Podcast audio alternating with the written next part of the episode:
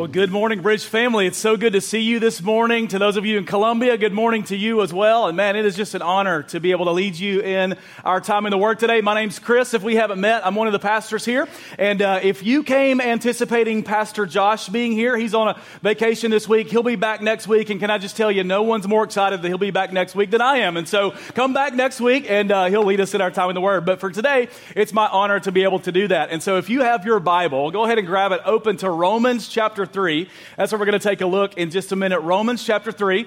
And uh, while you're turning there, let me just remind you sort of where we are. Uh, we're in a series uh, for the, for the, we're uh, like week two of a series that's three weeks long that we're just calling, calling, uh, calling threeology. And uh, the idea is we're taking three theological concepts and just unpacking them. Three things that we really think it's important for every Christian to know and understand. And we're just explaining what those things are. And maybe you're here and you're just going, man, I don't even really care a whole lot about theology. Like, that's just not my thing. But can I just tell you that we're all theologians in some way, right? Um, A.W. Tozer, the great theologian from years past, he said this. He said, um, the, the most important thing about you is what you think about when you think about God.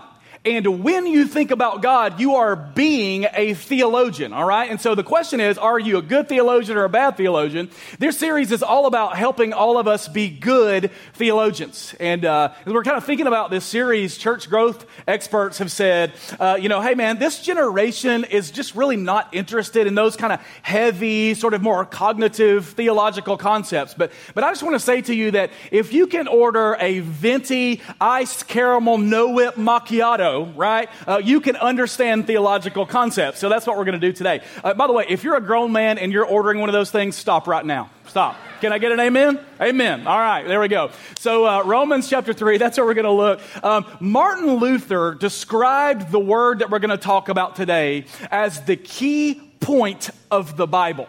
He thought it had major implications for our life. And the word is maybe a word that you've never heard before. The word is propitiation, all right? Uh, we're going to come to it in just a bit. What the text is going to do is it's going to kind of set it up for us, sort of, sort of set the ball on the tee, and then toward the end of the text, it's going to hit it off of the tee for us. And so it'll take us a minute to get to the definition of propitiation. But when we get there, I think it's going to have major implications in your life. All right, so here we go Romans chapter 3, and uh, let's go ahead and start reading there. Uh, what then, Paul says? Verse 9. What then? Are we Jews any better off? No, not at all. For we've already charged that all, both Jews and Greeks, are, this is really important, we're going to come back to this in just a second, under sin. As it is written, none is righteous, no, not one. No one understands, no one seeks God. All have turned aside. Together they've become worthless. No one does good, not even one. Welcome to church this morning, all right? Um, so, what Paul does throughout the book of Romans, really all throughout, but especially the first three chapters of the book of Romans, is he kind of goes all like opposite of seeker friendly and just basically tells us how black hearted, wretched sinners that we all are, right? And so that's what he does here. When he gets to Romans chapter 3, especially the second half of Romans chapter 3, he really sort of zones in on that and summarizes that idea. And that's what he's doing right here. Um, and when he says the word, under sin, basically, that is his summary statement of what sin is in our lives and how sin affects our lives. So let's talk about what that phrase means. Uh, in the original language, that phrase under sin is the word hupotasso. Hupotasso is the Greek word. Um, that word is a military term that literally means to be positioned under. Okay? Now, here's how that word was used in that day it was used to describe something or someone who was under the control of something else, right? And so to be hupotasso, to be under something, is to be under the control of that thing, not just affected by that thing, but to be dominated by that thing, to be under the control of that thing. Uh, and so just let me, let me give you an illustration uh, to help you understand sort of what that looks like in our lives. All right. Um, several years ago, I went on a trip with my wife to West Africa, and um, we had some friends who were missionaries there. And so we flew into uh, Mali in West Africa, and then we drove over to the little country called Guinea, and we spent some time there, and it was really amazing. But the longest leg of that flight was the flight from the United States to Paris, and then we flew down to West Africa. And on that long flight, it was about 12 hours long, and um, so we were, we were, you know, nervously anticipating that flight from the U.S. to Paris. And, uh, and I had had some back issues. I'd done something to throw my back out, and so you just call, you know, it's just nagging, just aggravating. But I was really afraid that on that long flight, that it would get, get really aggravated and bother me and just be in pain and be miserable. And so I had my doctor prescribe me some muscle relaxers. And so uh, while we're sitting in the airport waiting to board that flight, uh, I took a muscle relaxer and I felt pretty good. Get on the flight, you know, and my mind's a, a lot of different places. And uh, what I didn't know is that my wife was also not really excited about the flight, but she was not really excited because she thought she would be bored for 12 hours. And so she wanted to sleep. And so she had the doctor prescribe her some Ambien, which is a sleep aid. All right, so when I get on the plane, she's taking her Ambien, you know, got her water there, and she said, Hey, you want an Ambien help you sleep on the flight? And I had forgotten that I'd taken a muscle relaxer, all right? And so I chased the muscle relaxer with an Ambien. Uh, for all, be, before we even pushed back from the gate, why, why are you laughing at that? It was a bad experience. Uh, before we even pushed back from the gate, like I was out. Don't remember anything about that flight. They just had to pass the meals on, you know, by me. I didn't take the drink service. Like I was out for 12 hours. When we landed in Paris, pulled up to the gate, you know, the little thing dings if you've ever been on a flight, and everybody stands up and, uh, and starts, you know, deplaning. And our whole group, there's maybe 10 of us there, and they're, they're getting off the plane. And, uh, and I was totally out, like totally, my wife's like shaking me, get up, get up. I couldn't get up. This is a picture that someone else who was on that flight with us took of me when we landed in Paris. This is it right here. That's it right there. Yep. Yeah, it's pretty embarrassing. And uh, it hit me so hard I didn't even have time to take my hat off. And I stayed like that for 12 hours. Literally, my wife drug me off of the plane. And I'm, you know, and there's a picture like when we were in the airport in Paris and I'm all like so groggy, you know, can't keep my, my eyes open. And it was so embarrassing that I didn't even want to show you that one. All right. So this is the only one you get. It was terrible. It was terrible. As hard as I tried, like I knew I needed, I was, I was cognitive enough that I knew I needed to get off of the plane but I, I wasn't really, I, no, no matter how hard I tried, I couldn't force myself to do it. You know what I mean? And so she's kind of dragging me, and I'm trying to pull myself out of it, and I just can't because it had made its way, the Ambien muscle relaxer chaser had made its way into my bloodstream, and it was controlling every part of me. Do you see that? And, and, in this text, when Paul says we are hupotasso under sin, we are under sin, that's what he's saying. He's saying sin is not just something that, you know, are just mistakes that we make. That if we just kind of can, you know, muster up enough energy to make better decisions, then we can pull ourselves out of it. No, he's saying we're hupotasso. We are completely controlled by it. There is nothing we can do to pull ourselves out of the situation of sin that we find ourselves in.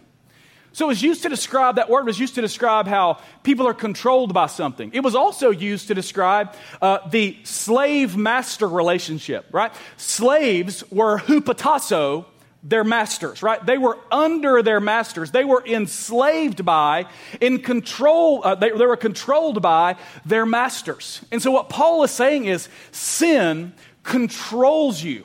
It, it, it, puts you in chains. It makes you enslaved. It's not just some mistakes that you make. And by the way, that's why you keep going back to that pornography that you said you'd never go back to again, right? And you just think, man, I, can, I, I just need to stop. But that's why you can't stop. You keep going back to it because you're not just a mistaker, you are a sinner controlled by sin. Hupotasso, sin, right? Do you see that picture? That's why you keep going back to the, to the, the gossip or the lying or the whatever the blank is. That's why you keep going back and drinking from that well because you are hupotasso sin. Now, if you grew up in a religious system like I did, kind of a religious, uh, legalistic church, the gospel that was taught in the church that I grew up was kind of like this God is good, you are bad, try harder, see you next week. Like that was the thing, right?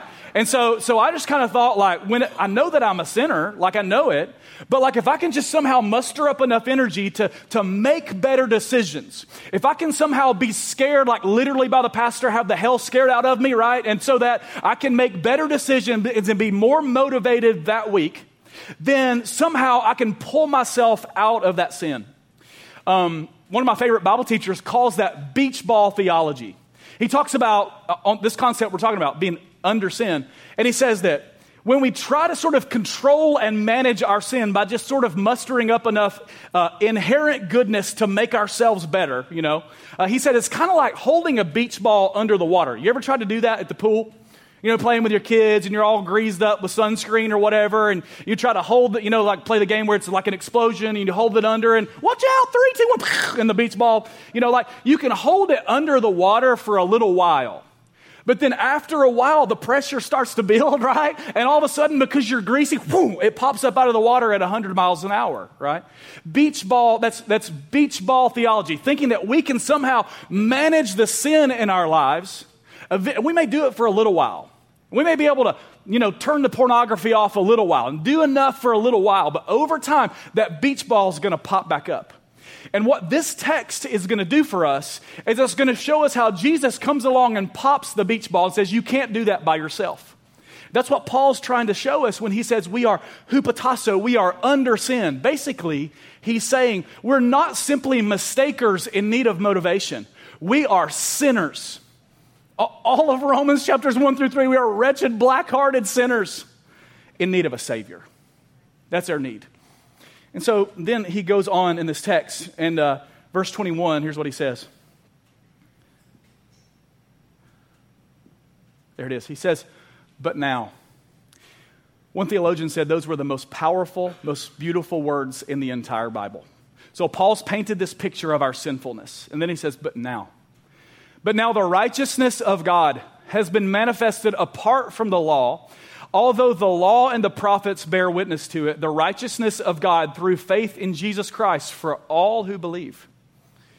For there is no distinction for all, and if you've been around church, you know this verse. For all have sinned and fall short of the glory of God and are justified by his grace as a gift through the redemption that is in Christ Jesus.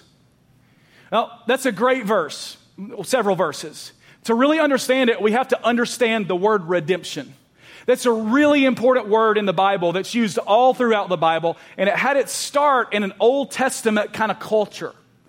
You see, in the Old Testament, uh, there were no bankruptcy laws in that day, right? And so if you owed more than you could pay, what would happen is you would end up being hupotasso, to the person that you owed the debt to. You would be enslaved by that person, under the control of that person, until you could somehow, uh, you know, make enough money or work your way out of the thing, out, out of the debt that you owed, right?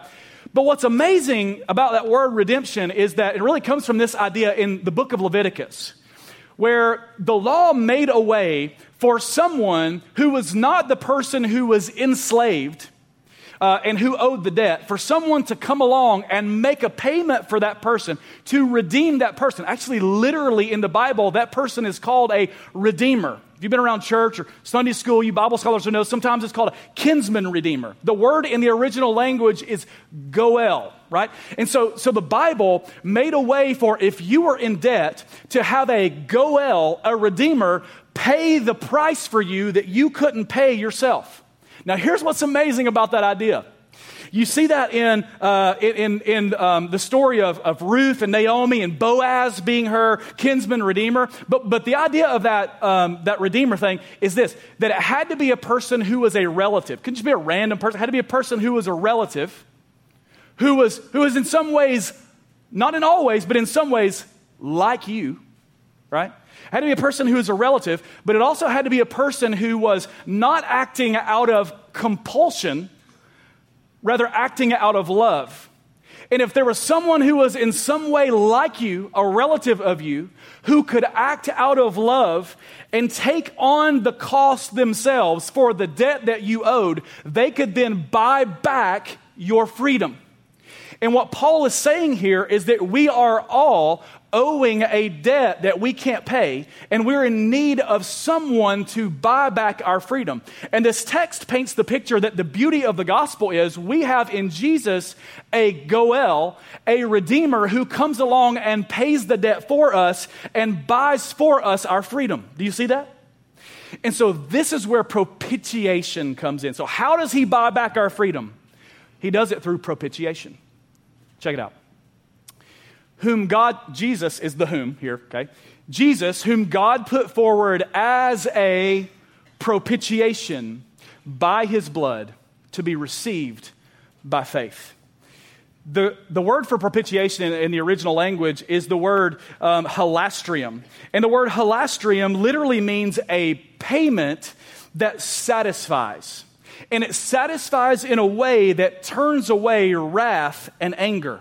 And what the Bible is saying is that God Himself, through Jesus, is paying the debt that needs to be paid uh, to, to satisfy the wrath of God.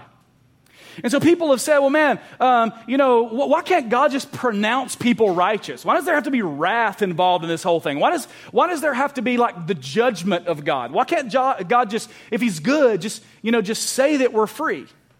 Well, here's why. And let me tell you in an illustration. Imagine you're a family of five, okay? And imagine you walk home, or you, you walk home, you go home today and you walk in the door. And when you walk in the door, everybody in your family, you're expecting them to greet you with smiles, and the dog runs up, wagging its tail, and greets you, and everybody, hey, hey, you know, comes up. And uh, imagine you walk in, though, and instead of that, what you get is you see your entire family in the room slaughtered. Imagine that's what you see and, and you're, you're just mortified, and you look over, and what you see is the person who actually committed the crime still standing there, weapon in hand. There's no doubt that he committed that crime, right? And somehow you're able to muster up enough, uh, enough energy to sort of go over there and wrangle that person and tie him down and hold him down or whatever until law enforcement gets there. So law enforcement gets there, arrests that person, and then that person stands before the judge. And when that person stands before the judge, imagine that he's standing there before the judge and the, the evidence is overwhelming. We have an eyewitness who literally saw that person standing there with weapon in hand in front of the people who were killed. And the judge says to that person, instead of slamming the gavel down and saying guilty, what the judge does is the judge says, you know, man, he, I, am just a, I'm a good judge. I, he didn't mean it. Like he, he was just, you know, he just made a bad decision in that time. Like he didn't mean to. So, so I'm just going to let him go. Right? What would you think in that moment? Like you're feeling the emotion of having lost your family. This is the person who committed that crime and is standing right here, and the judge says, We're, you know, let's just let him go. You would be mortified. You'd be livid. You wouldn't be able to control yourself. And in that moment, you would scream out, Justice has not been served. And you would think in your mind, you would think the person who's on the stand is actually more evil than the person who committed the crime. How could you let this atrocity, this abomination go free? Are you serious? How? Right? A good judge must rightfully and justly judge wrongs that are done, right? And so God is a good judge, and He must judge, He must deal justly with sin. But God's also a loving judge, and He's a loving God. And so you think, man, okay, so then how, do, how, do the, how does the love of God and the wrath, the wrath of God coexist? Like, how can God be loving and wrathful all at the same time. That doesn't make any sense to me. And to ask that question, to draw a distinction betw- between those two things, reveals that you don't understand how the heart works. Wrath and love are not mutually exclusive. Where there is one, there will always be the other. That's the way the heart works, right? Let me show you what I mean by that. This is my family right here. Uh, that's my oldest son, Connor. This is Vanessa, my wife. That's Emma, my daughter. She's 13 now. That's Brady. He's 10.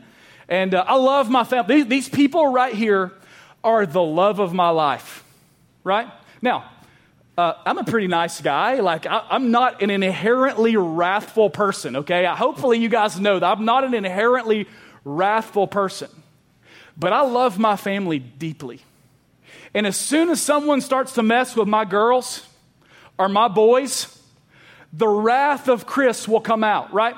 I, I, will gladly lose my job here at the bridge and begin a prison ministry to defend my family, okay? Here's the deal what that reveals is this love and wrath are not mutually exclusive. It's because I love them so much that I'm willing to be wrathful for the things that might hurt them. Do you see that?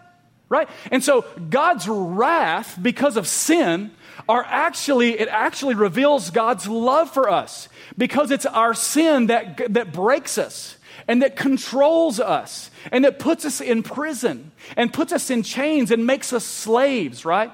God is so loving that he has to be wrathful for the things that break the things he loves. Do you see that? So God is a good judge. God is a loving judge. He's a loving God. And because he's a loving God, he's a wrathful God.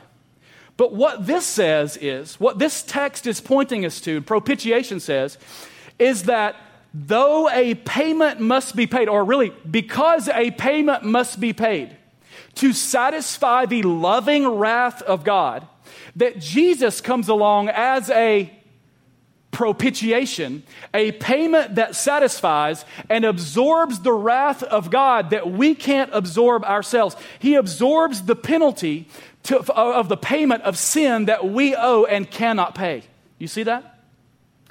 Um, a few years ago, I read this article, or I heard about an article uh, that was in the LA Times, and it was about a city just north of LA where it was known to kind of be a, a speed trap area. And it was really unique. In, in that particular city, as the, as the article and the story goes, uh, they, they actually would not just give you a citation and then send you to the court later or let you pay it later or whatever. They actually had court in session 24 hours a day, seven days a week. And what would happen is, um, when they stopped you for speeding, they would actually literally put you in the car and take you to stand before the judge right there in that moment. So you can imagine they made a lot of revenue from speeding tickets in that city. And as the story goes, there was a 19 year old girl who um, had been pulled over for speeding.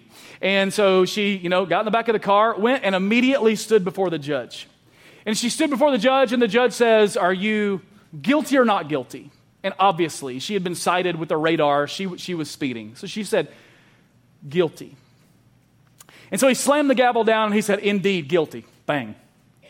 Your payment is $100. She didn't have $100.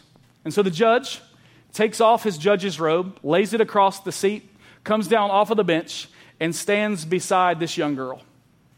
And as he stands beside this young girl, he takes out his wallet and he takes out a $100 bill and he pays the penalty for her. See, the story goes the judge was a judge, but he was also this girl's father.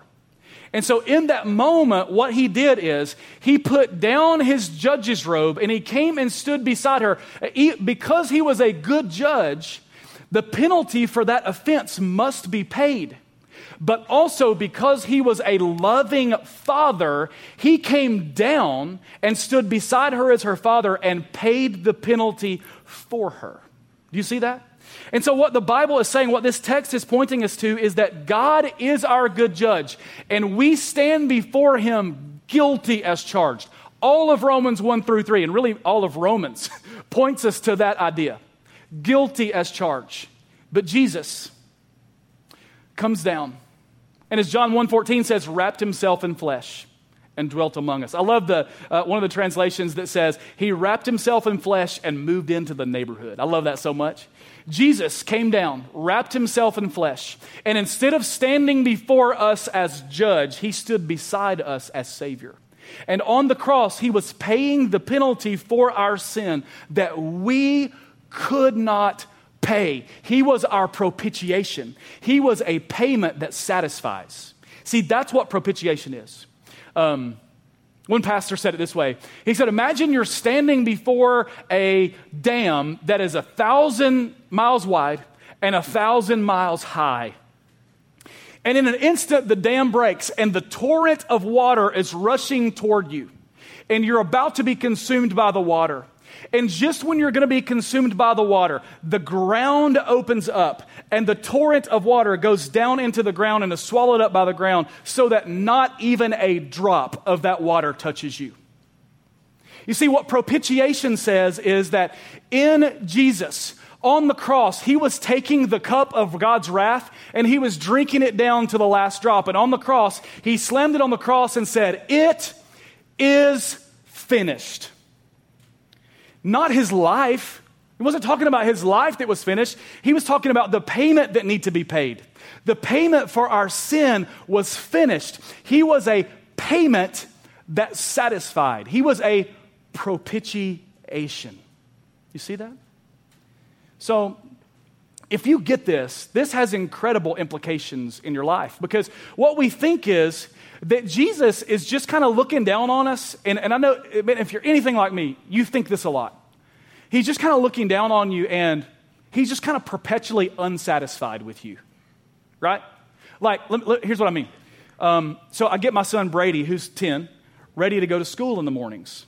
And um, so the other morning, I'm getting Brady ready to go to school, and he's kind of at that age where he thinks if clothes match, that they can't be complementary colors, that they all have to be the exact same color, right? And so, um, so he comes downstairs and he's wearing a blue shirt, blue shorts, blue socks, pulled all the way up to the knees with his blue basketball shoes. He looks like the daggone blue man group coming down, getting ready to go to school, like blue head to toe, this guy. And it's like, Brady, bud, that, and it's not like all the same color blue, it's like different shades, you know? And so it's like, that just looks terrible, you know?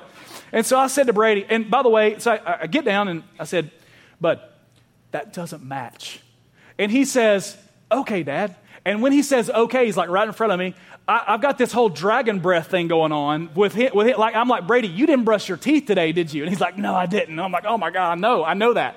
And so I said, Brady, here's what I need you to do. Go back upstairs, brush your teeth, change your shirt, leave the shirt on, leave the socks pulled up to your knees, the shoes, change your shorts, brush your teeth, come back downstairs. So, like 15 minutes later, Brady's nowhere to be found. Like, I know it doesn't take that long to put on the gray shorts that I saw on the floor of his room, brush his teeth, and come back downstairs.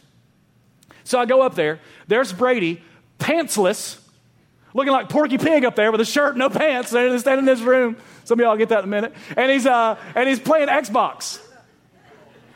Like, what are you doing? Brady, come on.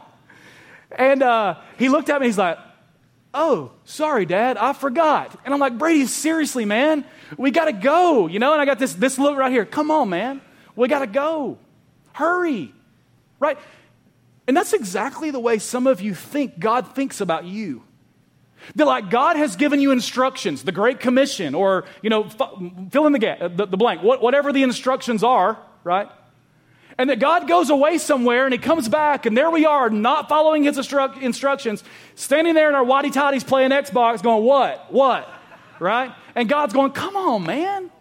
Get it together. Right? We think that's what God thinks about us, that he's just sort of somehow perpetually unsatisfied. But what the Bible teaches, what propitiation says, is that if Jesus is the payment that satisfies, the complete 100% all satisfying payment that God can never be unsatisfied with you. So take that load off of yourself, man. That's why Paul would say in Galatians 5 it's for freedom that Christ has set us free. So don't enter again into the yoke of slavery. Take that yoke off of yourself. Live in the freedom that propitiation, the all satisfying payment, gives to you. Um, my dad used to take me hunting when I was a kid. I used to love it so much. Like, those are my favorite ways to spend weekends. My dad take me hunting, and we did all kinds of uh, different hunting, but my favorite was quail hunting. Like, I'm a little ADD, I think. Never been diagnosed, but I think I am. And uh, I definitely have so much energy that I can't sit still for very long, so I detest deer hunting. Can I get an amen from anybody in the house? Like, I can't sit there for five hours silently in a tree. It's bad news for me, all right? And so I, lo- I loved quail hunting though because you can walk around, you can shoot the breeze, you can talk, hang out, and uh, and watch the dogs do their thing. You know, then they point a quail, and you go and you you know rustle them up, and then you shoot them. That's that's what you do. And so the most fun thing was just hanging out with my dad, seeing the dogs do their thing, and you know seeing the morning come alive. I used to love it so much. And before you would go out on those hunts, you would kind of stand around at the truck, you know, drink your coffee with all the other hunters and um, and, and shoot the breeze and, you know, exaggerate stories. And, and, and then you'd take off and, and go, you know, do your hunt. And uh, one time I heard this story about these two hunters um, who were out in a field. And they were standing in the field and they looked in the distance and they see smoke. I think, oh man, it's a, it's a campfire from some hunters who'd made camp out there somewhere. And they just kind of keep on doing their thing, and they realize, man, no, that, that's not a campfire. Like, that, that's, a, that's a fire. They get close and they realize, man, that's like a forest fire, and, it, and it's coming our way. And they realize that the forest fire is coming their way at a rate that's so fast, that's faster than they can get back to the car.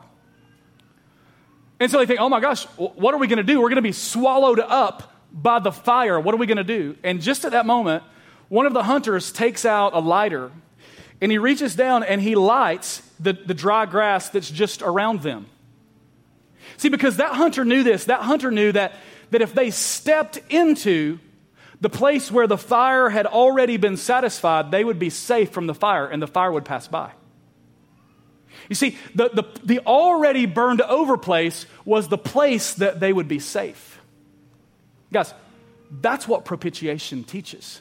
That the cross is the already burned over place. And though God is just and God is loving and he is, he is good, He's made a way through the cross to let the wrath of His judgment pass on by. The cross is the already burned over place. And what this text has just told us is that you can receive Christ into your life by faith as you step into the already burned over place. To accept Christ and allow his wrath to pass over you, all you do is by faith step into the already burned over place. And the reality of what propitiation says for you that God's wrath has already been completely 100% satisfied. And so some of you are here today, man, and you just think, I just can't do enough to earn God's favor.